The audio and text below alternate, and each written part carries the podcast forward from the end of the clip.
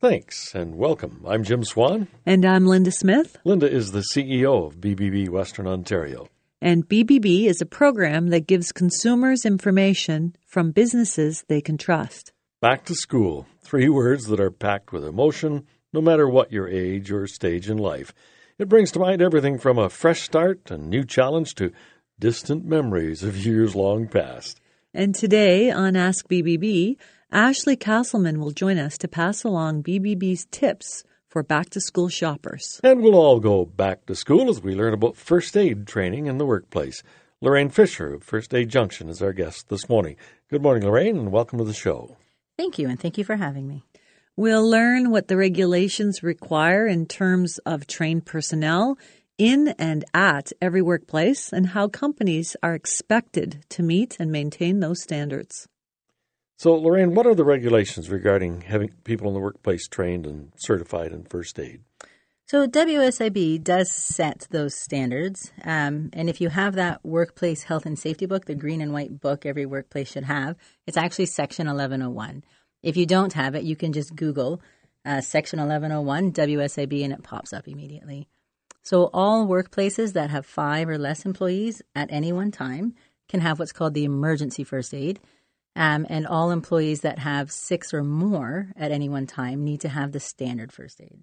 And uh, the WSIB um, reports do say what is included in the class, what things we have to cover, um, as well as what should be in your first aid kit, depending on the number of participants. So, how does first aid training fit into the occupational health and safety awareness training? It's all part of it, right? You have to understand each and every regulation is about protecting the employees. Um, WSIB and Ministry of Labor have set that book based on previous accidents and experience and figuring out what they can do to reduce injuries.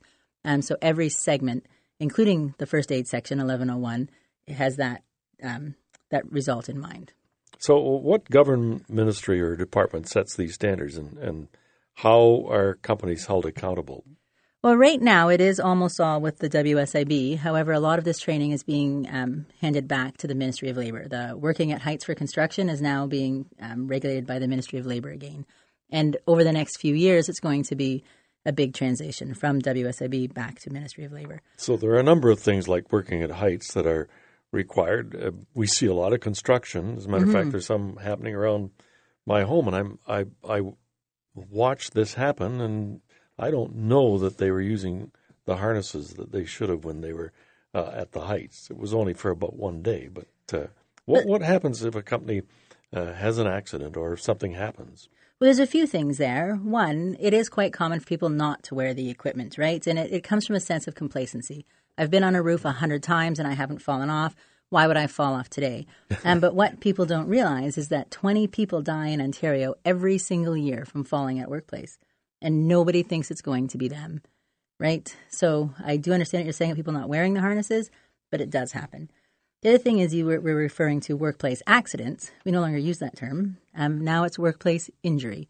Um, and if you find a workplace injury, I will find you the the person who broke the rule, the thing that happened for that injury to take place. There's so many safety rules and regulations in place now. If somebody was hurt at work, somebody broke a rule.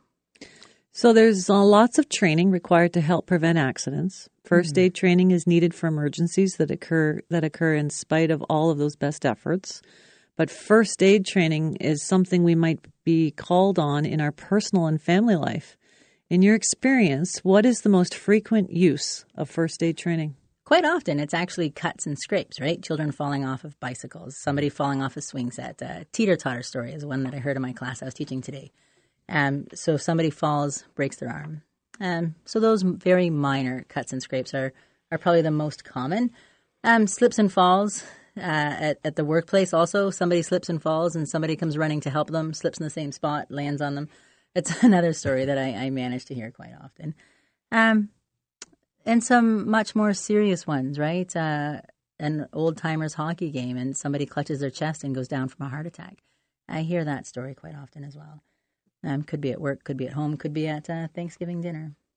Uh, well, speaking of heart attacks, uh, cardiopulmonary res- resuscitation or CPR, it's, that's part of all first aid training, as as I understand. Mm-hmm. Um, now we hear a lot about AEDs or automated external defibrillators. Uh, is that a separate training or is that part of the, the overall training now? Nope. Since the 2005 standards have come out, anybody who takes any level of CPR or first aid training, um, if it is a certification card, it must include AED training. Um, defibrillators are public access. Uh, everybody should be trained on them. Um, it is included in all courses. There's no extra charge. It's just part of the course. If you're taking a first aid class, you're getting AED training. So, where can someone go to get first aid training if they're interested? Well, there's lots of different options, right? Of course, you can contact me directly at firstaidtrainingjunction.ca. Um, you can go through the Better Business Bureau. We do run courses once a quarter at your location. It's a very convenient thing that your members get to participate at a group discount rate without having the group discount. We use your facilities. Um, it's, a, it's a great opportunity. Um, you can Google First Aid Training London, Ontario. You're going to get lots of different options. If we uh, are going to be signing up for uh, a first aid training, uh, how long does it take? Is it a day? Is it two days? Uh, what what what's the extent of the training? Again, it depends on the level you're interested in, right? If you just want the basic CPR, it does include a heart attack, stroke, and uh, deadly bleeding as well. Um, that's only four to six hours, right? The emergency first aid. So for the companies that have less than, or sorry, five or less employees, um, that's seven to eight hours. And then the full standard first aid is 14 to 16 hours. But there is an online version available now where you can do one day of the two day standard first aid online. But just be aware, some people think it's going to be click, click, click, and I'm done in 20 minutes. Uh, the Red Cross has done a fantastic job of making sure that you have to go through each step and learn that material before you can get to the next step. Um, so it is a full day or chunks, like two hours several times uh, to get uh, to get that online part done. You're listening to Ask BBB, and our guest is Lorraine Fisher of First Aid Junction and we'll be back in just a couple of minutes. Welcome back. I'm Jim Swan with Linda Smith, who is the CEO of BBB Western Ontario, and our guest this morning is Lorraine Fisher of First Aid Junction. Hey. At the Better Business Bureau office, uh, quarterly, we offer your first aid training uh, to our uh, accredited businesses. I understand we have emergency first aid and we have standard first aid. Correct. Can you explain the difference? Sure. The emergency first aid is the course required for five or less employees, and it is one day long. it's basically the first eight chapters of the book, and uh, the participants that only wish the emergency first aid would write their test at the end of the day, and they would get their certification card as they left on the first day. Participants that uh, wish to take the full two days, so workplaces that have six or more employees, would stay for the second day and write their test at the end of the second day. So we offer these uh, courses at the Better Business Bureau office, mm-hmm. um, and uh, having worked there during the courses, there's always a lot of laughter and, yes. and giggles coming out of the boardroom, and there's participants uh, lying all over the office, and they seem to be having a lot of fun. Right. How do you attribute your program to uh, causing so much uh, laughter? Um, one, I just try to keep the participants as involved as possible.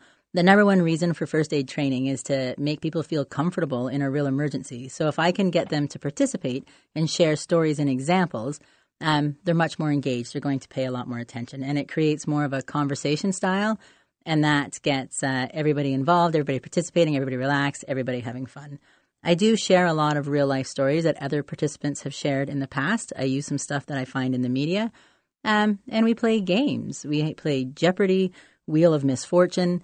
Um, mm-hmm. We've got all kinds of fun games that uh, are a great way to review and uh, ensure that participants understand the material while having fun. Because if they can have fun, they'll retain the info. So they're anxious to come back right. when when their certificate expires. Right. So how long do they have to wait, or how often do we need to renew our training? Well, the, the, cards expire every three years. All first aid cards expire every three years. It's a WSIB that you must recertify before your card expires. So if your card expired today, you can't call me up two weeks from now and say I need to take a recert you have to take the full course again. Um, the recert is uh, the, for the standard first aid is one day, all the material in half the time. So you need to do that before your card expires. So that's first aid training. Right. We talked about other courses.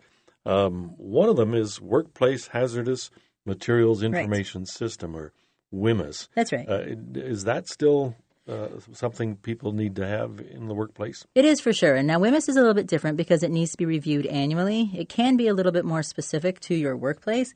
However, there's a really big changes happening with WHMIS.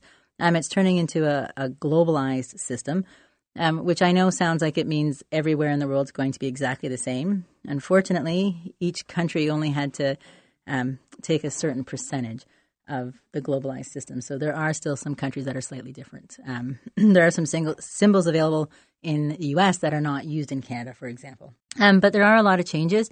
Some things, you know, that little dotted line on the WHMIS label that everybody recognizes, they know that that's the WHMIS label, um, that's disappearing. It's gone in the globalized system. Um, there was always eight categories on the WHMIS label previously. We're going up to 16.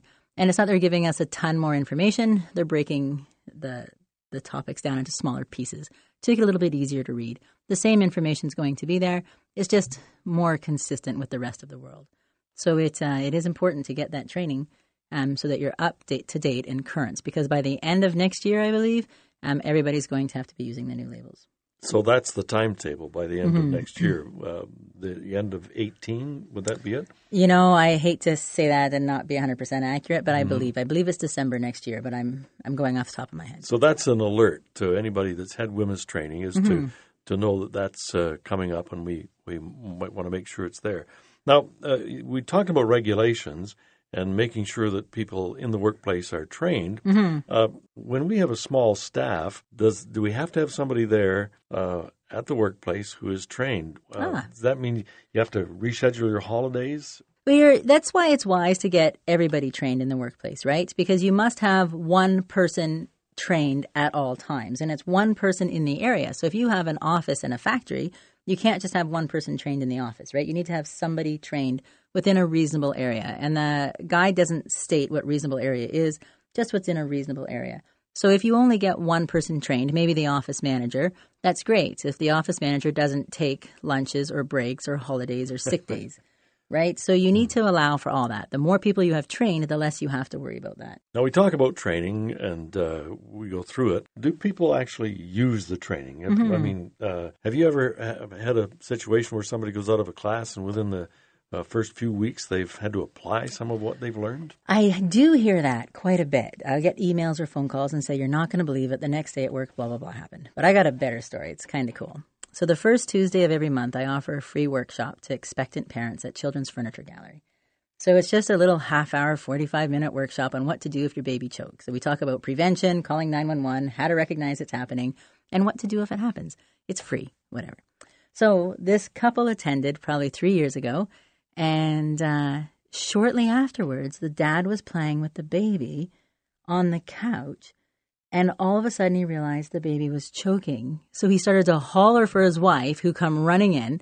She did the back blows. He called 911. So, two months ago, back at the Children's Furniture Gallery, the guy shows up. His wife's expecting. And he says this time he wants to do it right. He doesn't want to call his wife. so, so he took the training a second time. And my response to him was, well, kudos, good for you for coming back. But he also did everything right he got help. He got somebody there. His baby is totally okay. No no consequences to it. You don't have to be perfect. You don't have to remember everything that's in the book. They they saved their baby. And that's a happy ending. Yeah, I love those stories. And we want to thank you very much for uh, bringing this information to us today, Lorraine. Perfect. Our guest has been Lorraine Fisher of First Aid Junction. Well, thanks and, for having me. And when we return, it's back to school. Welcome back to Ask BBB. I'm Jim Swan. And I'm Linda Smith. Linda is the CEO and president of BBB Serving Western Ontario. And today we're going to be discussing back to school shopping. Ashley Castleman joins us now with some tips to make that trip easier and more economical. Welcome to this side of the microphone, Ashley. Good morning.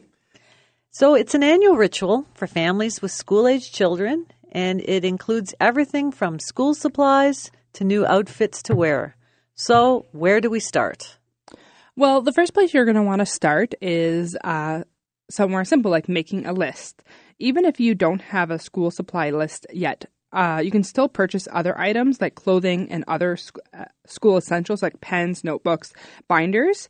Um, what one thing might be easier is to make a list per for each of your children, uh, but start by shopping at home uh, for items that you might have left over from last year. So take a look to see if you have paper left over, if you have pens that still work, um, highlighters, things like that. That way, you know what you need to uh, start with when you do go shopping, um, or maybe check and see if your backpack still works or if it needs to be replaced. So that can help the budget. Yes. Yeah. And should we have a budget? Of course. Yes. So that would be your next step, actually, is to create um, the budget after you make the list. The budget will help shape your shopping list and help you limit purchases uh, to only items that you need. Uh, knowing your budget will also allow you to put money towards larger items or a special purchase.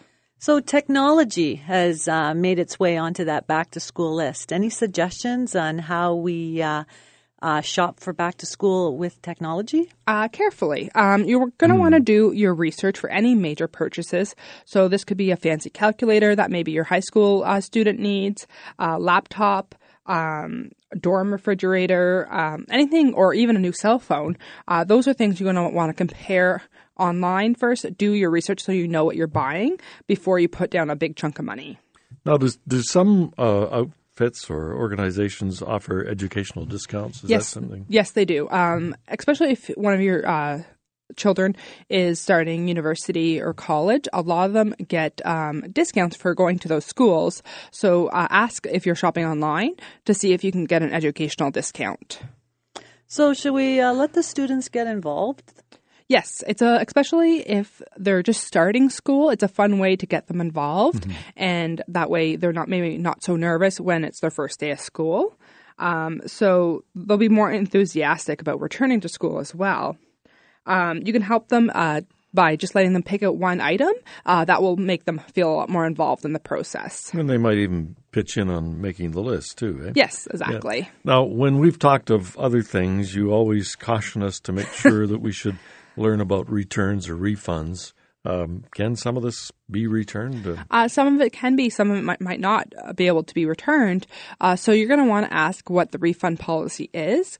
Ask if it's just a store credit or if there's a restocking fee, especially if you buy your uh, child a new la- laptop. But maybe they're a little fussy and it's not what they want. And then you have to have a restocking fee and you lose up to maybe 20% of that. That's a big uh, gamble to make. So it's best to ask these questions before you uh, put any money down.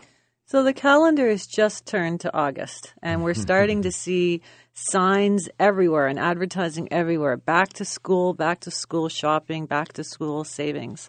Any tips for finding things that might be discounted or on sale?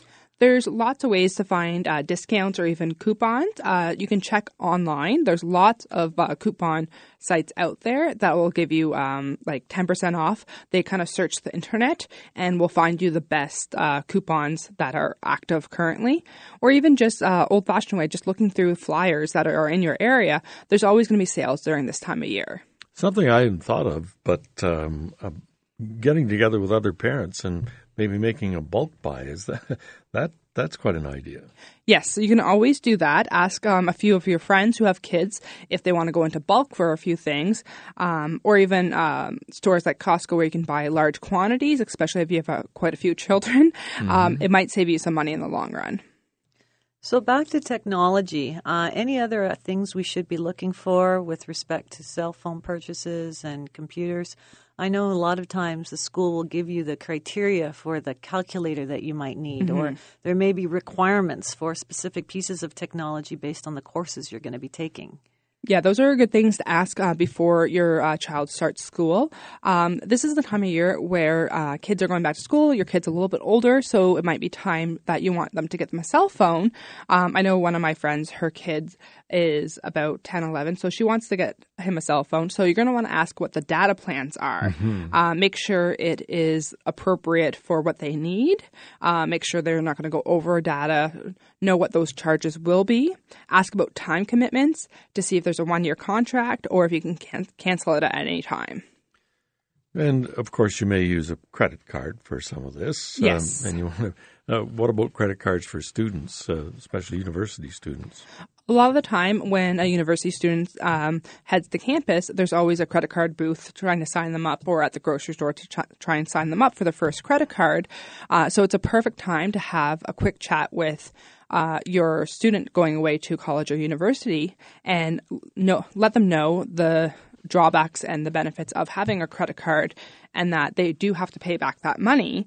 Um, also, that they should be reading the fine print of the credit card and understand what the interest rate is. Uh, so it's a great time to educate and have a, a good ch- chat with your kid about that. One of the larger purchases that you'll be looking at as well will be perhaps a new laptop, perhaps a new desktop. Any tips for back to school shoppers? A laptop is a huge purchase, um, especially if uh, your kid is uh, going to go to a photography class or um, graphic design, you're going to want to make sure that computer is going to be right for that program. Make sure it has the right components, the right amount of RAM and memory. Um, so do your research ahead of time and make sure it's appropriate for that program. Once again, some very useful information. Thank you very much, Ashley. Thank you. And um, I'm sure everybody's excited about getting back to school now. And that's Ask BBB for this time around. Uh, BBB, serving Western Ontario, was founded in 1983 and it serves Chatham, Kent, Elgin, Essex, Huron, Lambton, Middlesex, and Norfolk counties. You can contact us on Facebook, Twitter, or Instagram at BBB Western On. If you have any questions or if you have some guest suggestions, tweet us at hashtag AskBBB. And once again, thanks to our program producer, Ashley Castleman, Communications Manager at BBB Serving Western Ontario. So until next time, I'm Jim Swan. And I'm Linda Smith. Remember, ask BBB. And start with trust.